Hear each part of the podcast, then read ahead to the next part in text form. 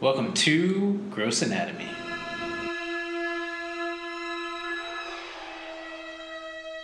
Uh, Hey, Can you guys see me or no? right now we just see your name. It's wonderful, but that's all we see. Oh. Hey! Oh, and the fireplace. Look at that. Such a nice shot. Wow, I feel so warm and cozy. No, there's Look at that. The fireplace and everything. I, I do my consults here. Is that your that's not your office. Is that your office? No, no, it's just a room in my house. It's uh, Oh, oh. Oh, you do your virtual consults there? it, it just uh, the, you know the kids like the other rooms. It's the only room that no one inhabits. That's that's that's your space. So welcome, welcome, welcome, welcome to Gross Anatomy, where we explore the sights, smells, and sounds of medicine and how it relates to pop culture, movies, TV, the world around us, books. And today, um, I am still I'm still Dr. Jason Cohen, and I'm joined by my co-host and our producer Lauren Taylor. and I'm thrilled that we have my friend Dr. Robert Rey uh, as our guest uh, today. I really, really appreciate your saying okay. I had to twist your arm and beg you. Yeah, you know what? Um, it wasn't so when I asked you guys' help. Uh, I, I've been actually operating with this group of unbelievable. I've never seen the likes of them. This uh, group of uh, general surgeons.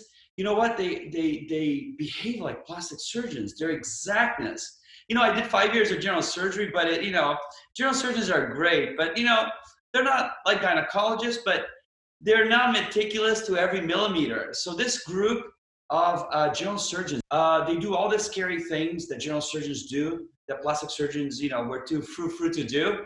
Yet they have the exactness of a plastic surgeon and the friendliness of a psychiatrist. So they've been they accepted me open armed. I'm at uh, you know this is my 30th year as a surgeon. So I'm joining the United States Navy as a Navy surgeon. I requested uh, combat duty with the Navy SEALs. So uh, Navy asked me, Rey, kindly submit your surgical log for the last two years. My list re- uh, reads like, but, but, but, mummy makeover, mummy makeover, penis. mummy makeover, mummy makeover, penis. Total body liposculpture on a man. Uh, butt augmentation on a man. You'd be surprised how many of those I do. Uh, so Navy had a nice chuckle and says, Dr. Rey, uh, you're pretty much guaranteed to come on in and join us. However, would you kindly uh, shadow your the general surgeons at your hospital for a couple of months and resubmit your surgical list? The Navy is very polite. I think they're fighting back a, a big, big laugh. Maybe by your joining the the military, you're gonna like put an end to war rather than fight. Everybody's just gonna start looking hot and sexy, and they're all just gonna be hanging around and getting cosmetic surgery, and there's not gonna be any need for war anymore.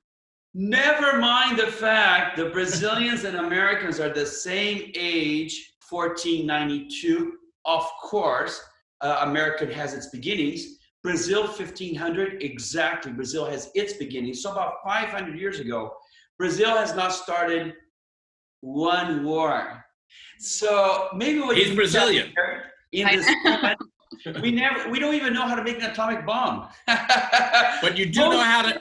But you do know how to make an amazing Brazilian butt. Yes, and you'd be surprised how much peace to the world that brings. So I think in the sands of Afghanistan, uh, if they can have one happy Brazilian smiling constantly, maybe you are right, Dr. Cohen. Maybe you are right. Maybe I will bring peace to that region because one thing Brazilians do very, very well is smile, be happy, no matter what's going on in our lives. you know so so and i and i definitely want to get back to the military thing but actually let's just talk about it now so why are you what what's what is where does it come from your desire to join the military now All right, is it are you going i'm going to be a little harsh are you going through like a midlife crisis You know what? At the verbiage, you know how you- when you start a surgical journal article, uh, there are some definitions of words. So when Brazilians say gringo, it's not what the uh, Mexicans referred to when they saw uh, when the American, uh, Pershing, General Pershing, came across uh, the uh, border of New Mexico and Mexico looking for Pancho Villa, they saw that Americans were wearing green uniforms at this point, very different than the Revolutionary War. Uh, and so they said, green, go, green, go. So uh, it's very similar. It's very Is similar. that ser- is that really where gringo comes from? Yes. So it's a very similar language, but it's not exact. For example, in Espanol, you know, of course, there are our, our uh, brothers and sisters, and we love them. In Espanol, uh, enfocar means to pay attention. In Portuguese, enfocar means to choke somebody to death. So the two languages are very similar, yet they're not. So when we Brazilians say gringo is with a heart and lots and lots of, uh, you know, friendship and love. So I was a petty thief in a Brazilian ghetto. Uh, you know, until you walk in my shoes, don't judge me. I stole to eat. Uh, th- there were so many holes in that hut that at nighttime the vampire bats would dive down and try to bite the children. That is where I was born in. So there was no door. There was a piece of wood against the hole. My mom carried a 32 caliber short barrel pistol. Um, my mom was very pretty. And uh, on one occasion, I saw a drunken man trying to come into that hut and rape my mom, and I saw my mom shoot him three times. So, vis-a-vis a very different upbringing than you guys had. Uh, I was a petty thief. Um, you know, I went to jail a couple times, and I did it to eat. One beautiful day, I heard in the in the wood of the hut this. We go to the hut. So I see these two tall gringos, two meters tall. Remember, gringo in Portuguese is a good word. Uh, and I see with the blue eyes, which I'd never seen before. And in those days, CIA ran South America and actually ran it okay. Uh, and uh, we thought, CIA? No, Church of Jesus Christ of the Latter day Saints. and they saw the terrible situation in my house and they came to my father and says uh, mr Rey in portuguese of course you know things are really bad here soon i'm going back home and i would like to invite you uh, if i may take these children and raise them in orem utah so keep in mind a petty thief who'd been to jail twice suddenly How old were you? i was at uh, 12 Okay. crime in Brazil, when you're in Copacabana, it's not the adults. Be aware of the children on the beach. The crime will be perpetrated by children. So, uh, you know, I go from carrying a pistol at 12 underneath my clothing to uh, being in pristine Orem, Utah. The guy who adopted me is Orson Scott Card. If you Google Orson Scott Card, there are 52 books at Barnes and Nobles. He became a famous fiction writer. Ender's Game, 47 years ago, knocked on my door in Brazil and adopted me. Wow. Is it surprising that I end up tele- I end up in television many decades later? It's not surprising. So he Being so he like that. adopted you. Orson Orson Scott Card adopted you. Scott Card. The whole story is unbelievable. Knocked on my door. I read his book. America. I read Ender's Game.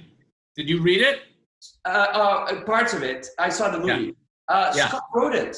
So Ah. The family owned a little theater in Orem, Utah. And I had to participate in the theater. I had to play small parts. We had to help. It was a mom and pop theater. That is where the seat of television it starts in my heart. It's amazing how, if you really took a critical look at life, things kind of make sense. So how many of uh, you were there? What's that? How many kids were there? Uh, they had nine, and they adopted four of us. You and your brother? Yeah, and and, and two sisters. Wow. And what happened to your mom? You know what? It's a different world, so I, I don't want us to to judge my parents. My dad was a monster, but I don't want you to judge my parents through our modern eyes. My mom gave us away, never called us again. She didn't come back. They didn't offer to relocate her. So you're stuttering because you're a dad, and it's it's not possible for us No. today to dive. No, no, no. They, they they didn't offer to take her up to America. No, so it's it's very difficult for us, very involved parents. I know, Jason, you're amazingly involved. Uh, Dr. Ellen is amazingly involved. We're all, I mean, every second of their lives we're involved. We're almost Right. helicopter dads. Right. Uh, but it's incomprehensible to our mind today to think that my mom uh, just gave us away Yeah. and never and never called. So, but she of all, there wanted you to have a better life. Yes, that is a sacrifice they made. So Right. there were no, uh, you know, and I had with no electricity. I don't have to explain. There are no telephones. Yeah. And uh, so it's uh, it's a different world. The I think I had the lowest SAT score in my high school, but I ended up graduating from Harvard. Did you So- call? Did you call him dad or did you call him Orson? Uh, no, he was the son. So his dad. So he, he was a young man at the time. He was uh. 20. So he comes back from a Mormon mission, bringing four little Latin kids. Oh wow! Who does that? Who So he's that? like your. So he's like a brother to you. He's a brother to me, and his father, Willard uh, Card, is the one, and Peggy, his mom's, both passed away. Uh, they are the ones who adopted four. So now see this picture. My dad, if I did something wrong, my God, I'm kind of unplugged today. My dad, if I did something wrong, my dad would take me outside, tie me to a tree, and beat me with an electric cord. Many times I saw my father, my parents fighting with knives. So it's a very different world. It's not possible in the American bubble to comprehend life outside this bubble. It's just incomprehensible. Yeah. So mo- now, in contrast, uh, look at my uh, American parents, and you wonder why I requested combat duty. My Mormon mom, and it doesn't matter the religion. So many good people here. Look, I do all my missions with uh, Orthodox Jews, like Aronowitz. We go Yeah. all over the world doing missions. Um, my uh, American mom, when I had the flu, would hold me as her own son.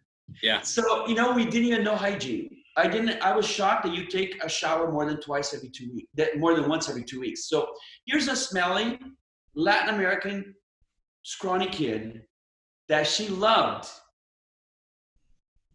as much as her blue eyed children. So it took me a long time to comprehend this. Yeah. And um, so today, of course, my children think I'm insane. Of course, everyone thinks I'm insane.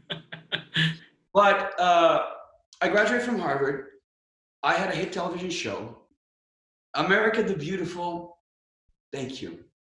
Thank you for taking a scrawny Latin American, dirty child with a girl's voice and metro hair and graduating from your top universities.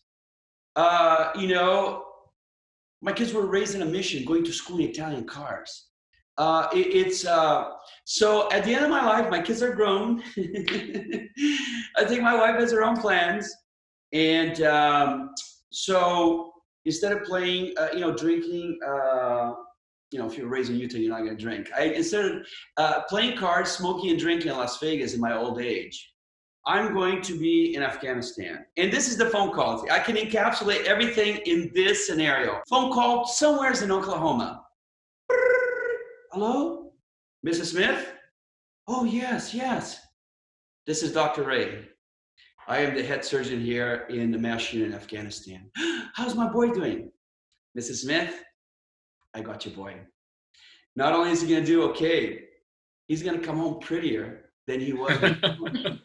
so it's funny, but unless you're that mom, then it's not that Yeah. funny. Yeah. And uh, she's going to get a senior surgeon who, thank you for your group, is bringing back my general surgery. These guys are so exact, it scares me. They literally operate like plastic surgeons inside the body. So I'm getting all that back, plus the robotics, which was introduced later.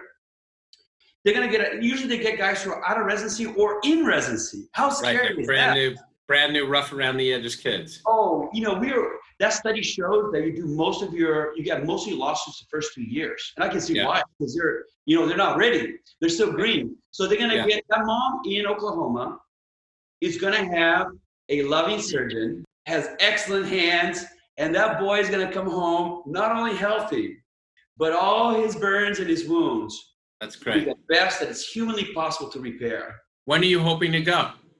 So um, they say that I should be commissioned about uh, November, December. Wow. Just, no, no. So I, no, I, I will go after my boy graduates from high school. So I have two more years, but I'm on. I'm on. It's, you know, you're a reserve. At my age, you can only be a reservist. Right. But as a reservist, you have an option of doing three months of combat. The Navy will use you till you're 64, uh, and I'm 58.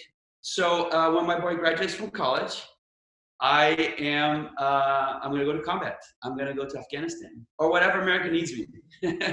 Did you, as a kid, wa- always want to be a doctor? Uh, you know what? Uh, in Brazil at that era, uh, Pitanguy, you guys don't know him. It was a famous plastic surgeon. Brazil only had two things really: soccer and plastic surgery.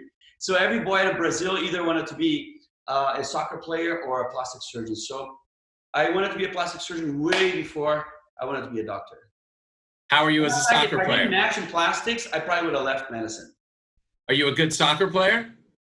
Uh, you know, subsequently, Brazilians also became uh, world leaders in fighting. So uh, I am much better at fighting. Of course, Brazilians, uh, Jorge Gracie started the UFC with Dana White. So uh, I, uh, I'm what I don't have 100% in soccer. I certainly make up in the in the fighting. So, what do you think you would have done had you not become a plastic surgeon?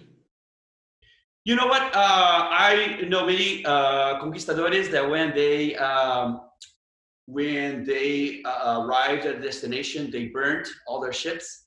So there was no plan B. Plan B is for losers. Uh, I uh, you know I burn all the all the ships. It's either I make it in Hollywood or I die. It's either I uh, go to Afghanistan or I die. so, how did so you you were like the first TV doctor? You know, now there are a zillion shows, but you were really the first, right? I I don't. You were the first doctor 90210 and the first one with any kind of medical show, weren't you? So I wrote Doctor 90210 uh, when I was in residency. So you had the idea yourself during during residency, I wrote Doctor 90210. right? I think Variety, that article Variety, uh, What do you mean you wrote it? It was a script. You wrote a script or a wrote a pitch, yes. I wrote a script and I, I trademarked at the Screenwriters Guild. right? So I think I finished in 1996. I finished writing it. So were you And, always did you always have an interest in Hollywood and, and theater and acting too because of your What? Because Scott, because Orson Scott Card. right right Being raised in his house and working at his little fam- uh, mom and pop theater, it, it was it became part of me in those late years. It became part of me. So uh, you know they're almost diametrically opposite. So much science and so much creativity and you know a touch of fighting in there. So it seems like they cannot live together, but but they can. Isabella, uh, the Queen of Spain, is perhaps my my greatest hero. Uh, she was an explorer. She liked sciences, the arts. So the era, I think, of the Renaissance person, I think, is perhaps past. But I like I like to reference Anton Chekhov. He was a playwright, but he was also a physician. Mhm. you see, or maybe it's coming. Maybe the Renaissance era is coming back because we're seeing people that are now so focused. You know, computer science. They have other interests, Mhm. and I think it's it's refreshing. Yes. So you wrote it in residency. You said you finished it in wrote it residency. residency. I started. I studied at Marge Haber Academy, same place where Brad Pitt was. Uh, I studied drama there, and um, upon graduating, I started, you know, uh, shopping the show around. And I remember, I won't say which channels were very rude to me. NBC slammed the door in my face. I still remember the chubby guy there. Um, how rude he was to me. Yeah, we shopped at A- ABC, CBS, NBC, everywhere. Just You by yourself, or did you have an agent? No, I had done a piece for uh, Discovery Health. I had, I had done a butt augmentation for Discovery Health, and I met this wonderful uh, producer on that show. Uh, and uh, uh, um, he had, you know, been in Hollywood for a while. He had the connections, so we started shopping around. It was Rick Lee, his name. Uh, he did Home Improvement with Tim Allen.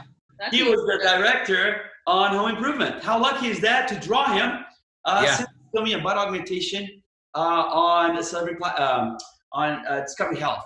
So we shopped it around, and you know we, we don't get discouraged. Uh, I operate with you guys. I know you guys don't get discouraged, but we had basically knocked on everyone's door. But there was this little tiny channel. It just started. E Entertainment Networks, and um, I uh, had done a transumbilical on the. How's this for luck? The gal. Now he is much bigger now, but used to be smaller. The, as you came into E Entertainment, the secretary that received you, I did her transumbilical, which was unheard of. How can you do the breast without cutting anything? So she would blabber to every director that would come in to E. Oh, I have my breast done by this new doctor who did it without cutting me. Wow. Sure enough, gosh, my whole life is defined by knocks. Uh, is this little tiny TV station knocking my door, E Entertainment Networks. Make a long story short, I think I made him half a billion dollar dollars. Uh, e, uh, Dr. 90210, uh, which finished about uh, 2012. How many Uh, years did it run for? From it, it's in some countries, it's still it's still playing in some countries, so it never quite ended. But um, it started in 2004, but the bulk of it was done in 2012. And um, How many years uh, were you on the show? I don't even remember, but it's um, I we were in 173 countries. Yeah. made a lot of money for E Entertainment. There was no reality TV. There was one show before us. We were lucky, lucky even made it to air on any station. Yeah. Internet we became a big deal. Dr. 90210 became a big deal. Uh, and uh, today I have some freedom to do some fun things Yeah. because, uh, you know, Do you I- still have you still tried since then tried to do other medical TV stuff? You know, I uh, uh, of course in many countries I do many things in many different countries, uh, many many different markets. So I did Celebrity Plastic Surgeons, which is on Netflix. Uh, so you can still find it, uh, uh, Celebrity Plastic Surgeons. But uh, you have one hit. It's amazing. If you get Yeah. two hits in your life, so I have two hits: Celebrity Plastic Surgeons, Dr. 90210. Uh, but what people forget is all the years I was in acting school. I chose to come to Beverly Hills there are states that had two plastic surgeons at the time. There were 77 plastic surgeons just on the uh, on the golden triangle of where I had my office. Yeah. So as I'm leaving Beth Israel Deaconess, you know, Harvard Medical School, my last day of fellowship, uh, Dr. Wolford passed away. He says, Rey, are you sure you want to go to LA? You're going to the most, one in 12 of the world's plastic surgeons. I did the math for you, Rey. One in 12 of the world's plastic surgeons are going to be two miles from your office. And I said, no, no, doctor, look outside. You see that Mustang that you has a hole in the bottom? You can see the asphalt underneath it. Everything I own is in that car, doc. So I have nothing to lose. I'm already at rock bottom. So Yeah. I turned my car west from Boston. Obviously, Beth Israel's in Boston. And I came to LA. And uh, what I noticed as I've gotten older, I've gotten more careful. So I wrote eight other shows which were failures. You know what I'm saying? So people Yeah. don't realize uh, the risk of going to LA, uh, the criticism of everyone in the family, the uh, all the turns in the economy that came and went. People don't realize they only see the success. Oh well, you know, he's a well-to-do doctor, and you know he's had some hit television shows. They don't see how humiliating it is for a doctor to take time to go to acting school with all the actors there. So uh, you know, there's a lot of humiliating parts in all this. How about the shows I had that were failures? How about the hate mail? Uh, you know, how many death threats I got? I think I got eight. One arrived. It was so cool. It arrived in the cut newspaper letters. I mean, it's like a movie. hey, Rey, I'm gonna throw acid in your face and bomb your house Wow. because you had a mixed couple on your show. Did you call the police? Wow. So the death threats from a stupid TV show. How about all the criticism from other physicians? I used to get bags and bags and bags of hate mail. You know, I come out of again Beth Israel Deaconess, which is in Boston, and I remember when I was Harvard has very traditional scrubs, either white, uh, light blue, or uh, light uh, green. So when I would finish a tummy tuck, which is very bloody, and the blood's here, I would come out and say, "Look, you're." Uh, as the chief resident, I would say, "Hey, your uh, daughter has done very well. She'll be ready to go home in an hour. The shock in the family's face. So as I come out of, as I come out to LA, I go to my little tailor, who's Russian. I say, Valentina, yes, master. Stop calling me master. Valentina, do me a huge favor. Yes, master. Uh, Russian, um, would you sew me a black scrub? And by the way, can you take off the sleeves?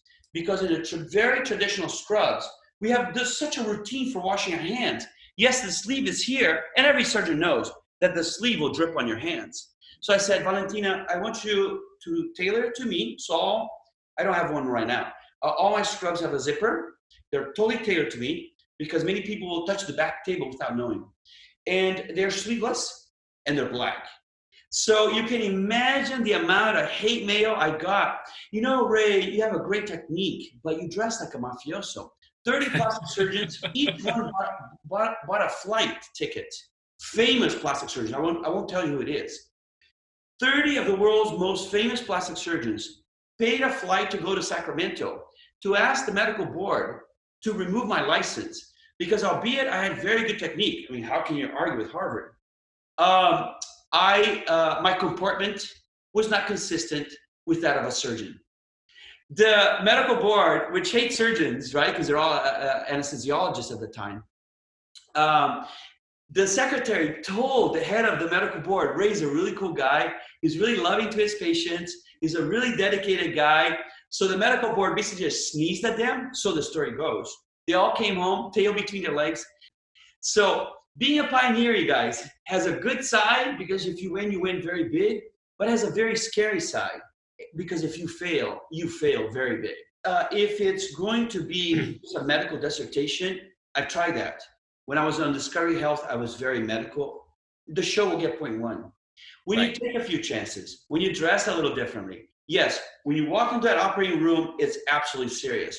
But if you show your dog pooping on the carpet, your wife yelling at, at you, that's how I wrote the show because I come from a generation of Marcus Welby, where you see this perfect looking doctor who is perfectly poised, who has perfect English, who never makes a single mistake in surgery, and no one could relate to him. So the yeah. way I wrote the show was this yes, there are great Marcus Welbys in the world. But when we go home, our dog also poops on the carpet. Our wives also yell at us, and we all hate our mother-in-law. So that was that was the gist of the show. Actually, no, no, no. I'm actually very, very, very, very, very lucky. I have an amazing mother-in-law. Wow, you stand as a single guy in the entire history. do you mentor? Do you teach? Do you have you had disciples? Do you have any younger docs in your practice? I have a course, uh, which this year I'm going to move to Harvard uh, which is uh, facial harmonization, where I teach uh, other doctors who are not plastic surgeons uh, to do simple facial things like, you know, the lipid nose, uh, augmentation, the liquid rhinoplasty, lips, simple things that we really busy surgeons are never going to have time to do. How many times I try to do it, I never get around to doing it. I did 35 surgeries last week. So we're, you know, we're very, very, very busy. So there are dentists, maxillofacial, ENT, family physicians. And uh, so the course which I've uh, heretofore have taught in Orlando, now moving to Harvard because I can actually get my Harvard diploma and uh, for the weekend course. So yeah, I, I've had students all my life, both in, uh, in martial arts and, um, you know, not all my life, all my professional life, I should say and uh, also in medicine. So, are you a sole practitioner? Do you have a junior partner or a partner or anything like that? You know, I understand why you guys uh, have associates because your job is really, really, really difficult and can occur in time. But we plastic surgeons, we have loose associations. Like, you know, in my Orlando clinic, I have a very friendly doctor that takes the drains out for me. I take the drains out for his patients here. Um, same thing in Santiago, Chile, same, same thing in Brazil, same thing in Mexico City, Zurich. Everywhere I have a clinic, uh, I have somebody who keeps an eye, but it's a very loose association. But you're, I, I, you, you, you've built such an amazing brand. You don't, you don't think about possibly passing it on to somebody? You know, we're in talks right now uh, about creating, you know, Doctor 90210 types of clinics. You know, where everyone's dressed in black and uh, we're, we're, we're discussing it right now because, you know, I'm on that last decade. I want to know. So I, I've, uh, I've been in the OR a bunch of times with you, assisting you or helping you on, and a few things I've noticed is that a you're super fast, way faster than most surgeons, but yet despite the fact that you're super, although a lot of plastic surgeons I notice are super fast, but despite the fact that you're super fast, you're an amazing surgeon. Like I, have been, I've told people, I'm like, this guy is so fast, but he's so good. Um, and then I've seen a lot of your patients, you know, post-op, you know, coming in for other stuff, and your outcomes are amazing. And and I'm and I'm not just saying that because you're you're doing this for me, and I'm not just saying that. I, I you know, when people ask me about you, I say I've seen your outcomes, and they're fantastic. Uh, and, and I'm amazed at your speed because I'm like I'm like the turtle. You do amazing things in a very scary place where the anatomy is barely identifiable. It's really scary the spaces you guys work in. and uh, you know, for sure, the best doctors in the world are general, are general surgeons. I'm so glad I had an opportunity to do general surgery as well because that really made me a great surgeon. I, I, I just yell from the mountaintops, you guys. General surgeons are the best, most well-rounded doctors in existence. If you're on an island and you could choose one doctor, we know which ones not to choose, right? but uh, the general surgeon will be able to do everything. He can do everything. He can even uh, find his way around the brain. Anyhow, uh, but plastic surgery, there's a lot of feel to it. If from here down, it's like Nadal at Wimbledon. Uh, you know, the top 100 plus uh, tennis players, you can teach them. But the top 10, you're born with it. So from here, you have to have that thing in your soul, that thing. And um, otherwise, you'll be pretty good, but you won't be the best. So if you're born with that thing, in Portuguese, called ginga, you have to have the ginga. Yeah. Um, and uh, so you have to have that. You have to understand art. You have to understand beautiful things. Uh, so you have to know all that. But we are grounded in science. So some of the procedures in plastic surgery are the riskiest ones in all of surgery. For what reason? Well, blood clots, for example. And uh, so speed, the longer that person is on that table, the higher the chance of, the, of them getting a blood clot. Many of my patients are from Australia, they're from London. So they already flew half a day or a day. So they're already the blood clot. So we're very, very fast because we, we want to minimize, they're not really asleep. They're hovering above death. The anesthesiologist to tell you this. They're not asleep. They're hovering above death. We know how to make people hover above death. So, uh, and uh, so we don't want to, we don't want them to be in that state too long. We want them to, uh, you know, we want them to, to have a great result as fast as possible without cutting, you know, uh, any, without, uh, you know, do everything correctly. Okay, not cutting any corners. How how many kids do you have? Uh, two. Do you do what do you encourage them or do you not encourage them profession wise, career wise? Have you tried to lead them one way or the other? No, you you're being very tricky here. You know that if your kid told you they want to go into medicine, you would disown them. So come on, doctor, be honest. And that is the standard operating practice among all surgeons. If our kids even utter the word medicine, uh, remember, you guys, for millennia, the shaman was revered in that community. And uh, today, they're ambulance chasers who uh, are praying that you make a mistake. Imagine having a show where there are, you know, how many people watch? It wasn't all over Asia, it was all over India. What's the mathematics of how many people watch Dr. 90210? So conservatively, you would have say there are 5,000 lawyers watching. 5,000 lawyers watching. So that's another drawback of having a television show. And, um, you know, whereas uh, shaman were revered throughout history, today uh, we're seen as an ATM. And uh, there was a time that patients will come in, put a little dog poop into their incision, they get their surgery free and become a millionaire. Uh, and that is the misguided patient. How about the, the lawyers that, like vultures, uh, uh, chase us down? And American doctors are the best in the world. I don't understand the mathematics. How can the best uh, medical group in the world, American doctors, be the most prosecuted?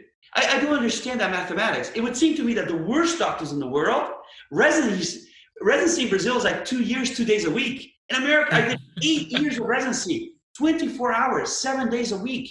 In Brazil, it's two days a week, half a day, and then they go work at the emergency room to feed their families. And they're, they're graduating when they have 500 cases. In my plastic surgery program, if you didn't have 5,000 cases, forget it. Don't even, don't, don't even ask to graduate, even if it took a decade. How can the best trained doctors in the world, the kindest, uh, uh, most selfless doctors in the world, be the most prosecuted in the world? So uh, I don't, I don't want my kids to live. You know, Jason won't tell you this, but we live in fear day and night. It, it never ends. We always worry about some patient's incision and some patient's breathing, and so and so walking, and so and so coughing. Uh, a because we're doctors, we're concerned, but also because we live in a frying pan. And if you jump off the frying pan, you're on the fire. So luckily, I've had a you know a clean career. This is my 30th year, and uh, so uh, no way would I allow my kids to go into a profession like that. I can because I'm a favela rat, and you you know, uh, garbage rats you can't kill. But my kids, you know, they were raised in privilege. They're perhaps a little more, you know, maybe a little, a little more delicate.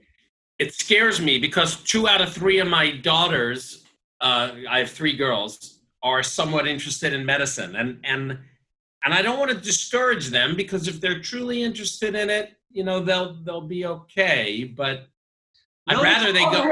But I tell them I'd rather they go into the arts. Guy.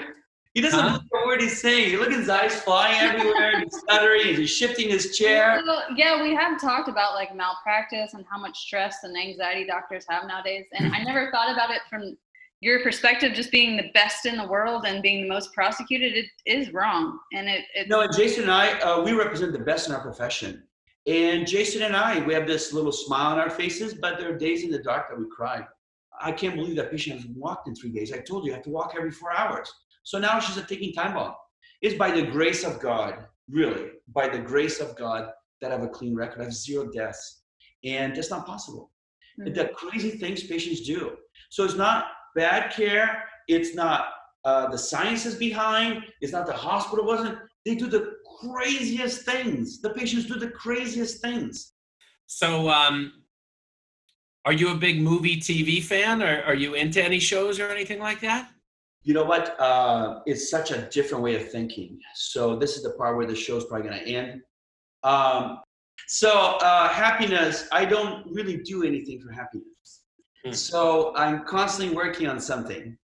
uh, uh, because my kids understand happiness. My kids take wonderful trips, you know. But I, as somebody who basically swam to America, so you just uh, have to keep happiness- working. happiness is not. Uh, uh, it, we we don't have a receptor for happiness. It's like if you're born blind, it, somebody explains the color red. So I'm constantly working on something, you guys. But you love your wor- you love your work, and your work makes you happy for sure. Aha, never thought about that, doctor. Yes. So Yeah. for us who swim to America, it is that someday I will stand before my God, whatever you call him, Elohim, Allah, whatever you call him, Jesus Christ, Muhammad, whatever you call him. I, I my, Or her, whatever you call her. her. My theory is that Mary Magdalene, my favorite one from the scriptures, um, whatever you call this supernatural creature, and say, "Dear Lord, you, I don't know why you made those Americans knock on my door. I don't know how you could get into Harvard with one of the worst SATs in history. There was one, there was one, uh, one Halloween where the number one costume in the world in America was Dr. 90210. I don't know how it's possible that I, you know, basically, you know, I'm, I swim to America. What can I tell you? Yeah. So uh, when I stand before my God and He gave me all these blessings, I want to be able to say, yes, I was a little feminine. Sorry. I dressed a little strange, but every day I help somebody. So I leave surgery, I go to 7 Eleven, I buy a sandwich, protein drink, healthy, an apple, I put some money and scriptures in a bag. And every night I pray to God, Dear Lord, help me find somebody who needs help tonight. I could be dead tired from surgery. It never misses. There's always somebody under some bridge somewheres that I help. I many of them I even know by first name now. Um, that's every day. Uh, we try. He and I have given millions away. Um, I go on more humanitarian missions than possible. Usually before pandemic, basically every week or every two weeks, I would go on another one. Whether it you ever bring your kids? what's that? You ever bring your I kids on? time, But it's very scary. I mean, I have a whole. I have 18 boys in Brazil. You know, armed to the teeth, but still, it's not safe. Right. So, um, eh, no, I don't go to movies. I don't have any friends. I think you should probably write a book if you haven't already. I haven't. Google Barnes and Nobles. You have a brother. I didn't I see have. it. All right. I'm Barnes gonna, What was the book? Dr. Rey Barnes and Nobles. So it's just a story of my life. Oh, that's And, uh, awesome. because I wanted to write a book by a loser. If you walk into Barnes and Nobles, there are very few left. It's so sad. But if you walk into Barnes and Nobles, you're gonna get, you know, uh, uh, Connor's writing his book, and Borg and Adele's gonna write his books, and uh, Tiger Woods is gonna write a book. I wanted a book written by a loser, so that kids who are not perfect successes can say, look, Dr. Rey applied six times to Harvard. He got in. You know, he, he was rejected five times. Uh, you know, I was below uh, 50% of the class. I was below 50% of my medical class. So I knew I was an idiot. So I got a master's degree, went to write speeches for C. Everett Koop, the Surgeon General of the United States. Then the Surgeon General of the United States writes me a letter of recommendation. Then I get into every plastic surgery program in America. If you were born the son of a janitor with, with you know, a so-so brain, read my book because here is the most successful loser in the world. And I don't want you to write. A, I want you to read a, a winner's book because everything they touch, you know, of course, the son of Kennedy is being a success. Yeah. Um, I want you to read a book written by the son of a janitor. I'm going to put that as a homework assignment for Yeah. myself. I will read that. I want to read that. But I don't. But I'm not going to read a loser's book. I'm going to read a winner's book. I but know you're probably your book. such a winner. But think about it, how many books at the bookstore uh, are written by a loser. I want a book written by a loser because if you fail today, just wipe your tears and get back up. The definition of success is uh, today the new definition of success is the person that is knocked down seven times and gets up eight. Yeah. Uh, that's the definition of success. What are your kids interested in? Well, uh, my daughter is a media reporter. Makes sense. She was raised on television. Uh, so she's a Sarah Lawrence, and then she's going to apply to Harvard uh, journalism program. Yay! And then my son, uh, kind of maybe between a veterinarian, but for real, he's in high school. You know, every little kid's to be a veterinarian. But my son, Yeah. uh, a veterinarian, or uh, he may be a director. He was. Oh, he cool. actually. He was literally. Remember that episode where he was literally born on Doctor Night. Literally, the cameras were. Haley just asked that please pan above my knees. so uh, um, Robbie was literally born, born on television. Oh wow. God gave me a saint for a son. I don't know why. Um, you know, I, I was born with a rebellious spirit, and I learned to religion to uh, have discipline. My son was just born good. Isn't that amazing how God will send you a really good child? So my greatest example is my own son. Isn't that crazy? That's I mean, great. my greatest role model is my son. That's very And uh, dad, you know, I went fishing with him and I said, Dad, you know what? I'm grateful that you know he took time off and we're going fishing, but uh, you know, think about it. How about putting a hook for fun into a little creature's mouth and calling that a good day? So, you know, I never even it never even occurred to me, and uh, I was just awed by his maturity, and more importantly, that's what's so good about the Generation X, right? They're they're kinder and gentler, and uh, they worry about more other people. I think the millennials as well. My generation is well, you know, I need to succeed, otherwise I'm just be a loser.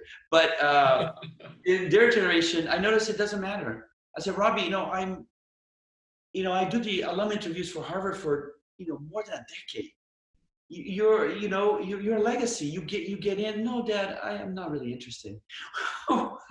it's such a. They're not interested in objects, right? They're not Yeah. interested in plaques on the wall. It's such a.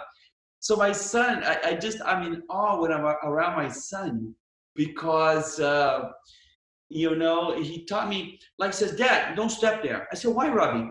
There's a little trail of ants passing there. It's just such Wow. kindness, you know. It just, uh, I just, like, Adorable. I come from such a rough generation, you know. Well, like I said, I carried a pistol at 12, and um, Brazil was very, very rough and tumble, like the West, like American West in the Yeah. 1800s.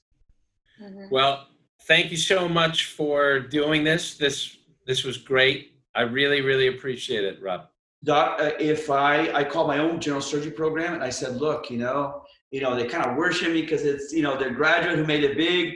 Oh, I'm sorry, uh, Dr. Rey, but you know, it's a complicated. Somebody who hasn't done general surgery in years and years and years for us to allow you to operate here. But I'm trying to serve the United States for free. I'm, I'm not even going to accept their salary. Yeah. Well, you know, it's Harbor, it's county, it's complicated. But when I went to you, doctor, there was no hesitation. If I ever make my dream of serving America in combat, I will owe to that smiley, always happy little group who accept me with open arms. And it, it you know, I was raised by general surgeons too. They were monsters. You know, if uh, if psychiatrists were allowed to roam programs in my generation of surgeons, man, these guys all be committed to locked units.